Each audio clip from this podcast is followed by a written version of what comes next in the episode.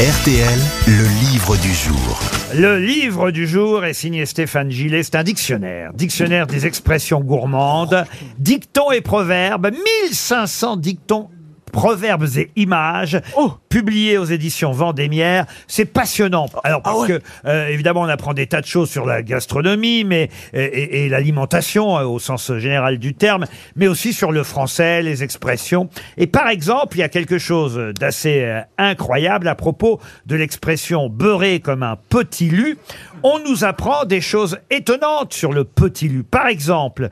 Pouvez-vous me dire combien il y a de petites dents autour d'un petit 52. Il y a, ouais, c'est 52 comme les semaines d'une année. Excellente réponse de Paul Elkarat. Mais non. insupportable.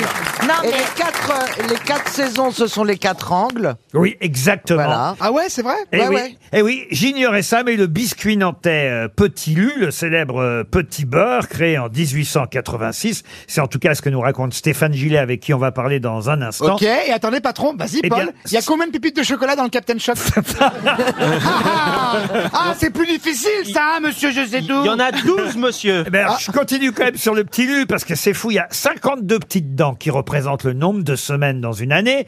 Elle a raison, Caroline Diamant, quand elle précise que les quatre coins du biscuit sont les quatre saisons de l'année. Il y a 24 petits trous dans le ça. qui Comme correspondent Christina. aux 24 heures de la journée. La taille de 7 cm est une référence directe Jour de la aux semaine. 7 jours de la semaine. Vous vous rendez compte, j'aurais jamais imaginé ça en bouffant un petit lu, vous voyez. Et, et- et ça symbolise en fait le fait que le biscuit puisse être mangé à n'importe quelle heure de la journée, quel que soit le jour de l'année. Ça symbolise le temps qui passe. Bravo pour cette information, Stéphane Gillet, bonjour. Bonjour Laurent. Je ne connaissais bonjour, pas, monsieur. je ne connaissais pas Et toute tous, l'équipe. tous ces détails sur le petit lu, je dois dire. Et beurré comme un petit lu, beurré, ça vient de bourrer, hein, tout simplement. Oui, ça veut dire euh, sous, ça vient tout simplement du, du latin euh, satur, qui veut dire être plein. On disait cela pour le ventre, pour la nourriture à l'origine, avant que ça désigne euh, l'alcool. Alors, il y a des tas d'expressions euh, que je ne connaissais pas, parce que c'est ça qui est amusant, c'est que vous recensez toutes les expressions dans lesquelles on trouve un aliment ou euh, quelque chose lié à la gastronomie. Un croissant de la veille, c'est une femme à la beauté fanée, par exemple. J'ignorais. affreux. Délicat. Il va être Bon, content. Ça peut marcher pour un homme aussi, franchement, un croissant de la veille. Euh, Oui, certainement. Et puis euh, le meilleur allié du croissant, c'est le, c'est le café. On peut dire aussi fort de café. Donc finalement, on peut décrire toutes les attitudes euh, du comportement humain grâce à ces expressions de, de la cuisine, de, de la table et de la nourriture. Alors j'ignorais aussi que euh, pour bourrer comme un petit lu, on pouvait trouver un autre synonyme avec un élément euh, lié à, à l'i- à l'alimentation et à la gastronomie, c'est avoir une pistache. Moi je savais pas que ça voulait dire être bourré, avoir une pistache. Ah non, je connaissais c'est encore pas. utilisé ça, avoir une pistache? On, on utilise tout ce qui est rond, hein, parce que c'est être rond. Donc on peut dire euh, rond euh, comme euh, Un une boulon. poire, comme une pomme. Euh, Regardez le, le, un poivreau, parce qu'il est rond comme un grain de poivre, par exemple. Ah Un oui. poivreau? Ouais, tout à fait, ça vient de là. Parce que ça vient de la rondeur, et, et on revient toujours à, à sous, à sous qui veut dire sature, et c'est cette plénitude, cette rondeur euh, originelle. Oh, il y a des blagues, hein, évidemment. Tous les matins, j'apporte à ma femme le café au lit, elle a plus qu'à le moudre. C'est signé euh, Pierre Doris.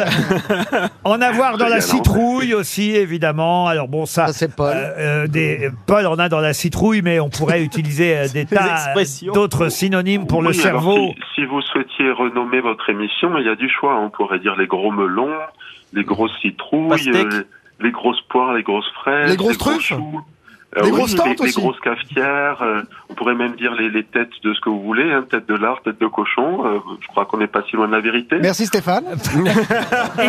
Et alors, par exemple, cucu la praline. euh, Ah, J'adore cette à, expression. à paix comme praline, euh, on n'est pas sûr pour cucu. À l'origine de cucu est hasardeuse, ça pourrait venir des Seychelles, ancienne colonie française où on, on a l'île de Pralin, vous voyez. Alors, Oui. Ah oui, S. Oui. Et, et les fameuses noix de coco appelées coco fesses donneraient alors cucu la praline. Ah oui. voyez. Coco fesses. Eh oui, les coco fesses, ça, vient, ça viendrait de là. Manger comme un chancre, se taper la cloche. euh, oui, ça, euh, franchement, se taper la cloche, c'est manger, c'est pas Ah oui. table. Mais on parle de qui en tout cas, euh, Mais alors, c'est donc un ouvrage collectif, hein, on va dire. Alors, collectif, parce qu'il y a beaucoup de Français qui ont apporté leur, leur plus-value. Hein. Euh, Voilà. Dans ce sens. Mais vous, vous faites quoi dans la vie exactement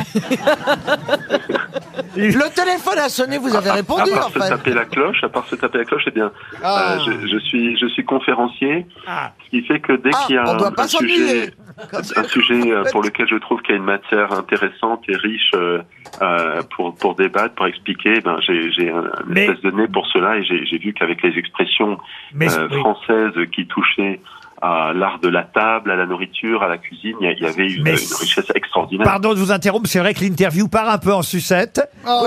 En sucette, en Elle est, biberine. elle est déjà dans, elle est dans le. Elle livre. est dans le livre, évidemment. J'adore ça part en sucette. Alors comme ça, vous pouvez euh, nous Ça expliquer m'étonne. l'origine de partir en sucette. Alors c'est quand on se met à genoux. Après un repas pour remercier l'homme qui vous a invité. Quand on vient de signer un Bah, grand au artiste. moins j'ai une réponse, j'ai pas Quand on vient écrit de le signer un livre. grand artiste dans une maison de disques, on lui dit viens, on part en sucette. Non, ça vient d'une confiserie marseillaise, c'est bien ça? Tout à fait, la biberine Voilà. années 1920. Ah bah voilà. Voilà, la biberine, euh, parce qu'on s'en foutait plein la bouche euh, au moment où on voulait aspirer euh, euh, le, la, poudre, Laurent Oh, on a trouvé ça plus simple de mettre sucette en fait. Oui, oui. la, poudre, la poudre de sucre aromatisé Ah, qui, de se vend- chaud, du coup. qui se vendait dans un petit cornet de papier. Et voilà, et il fallait couper la pointe du cornet de papier Bien pour sûr. glisser la paille. euh, et, et parfois, voilà, on s'en foutait plein la bouche. D'où l'expression partir en biberine ou partir en sucette. On va pas vous embêter plus longtemps, Non. Stéphane Gillet, mais on conseille ce dictionnaire des expressions gourmandes. Ah bah oui. Surtout pour moi. Écrit par quelqu'un d'autre qui le mérite sûrement. Ah bah je- je- c'est moi qui l'ai déposé, donc c'est Bah moi. c'est bien, c'est bien. C'est lui qui touche les radis. Et voilà Allez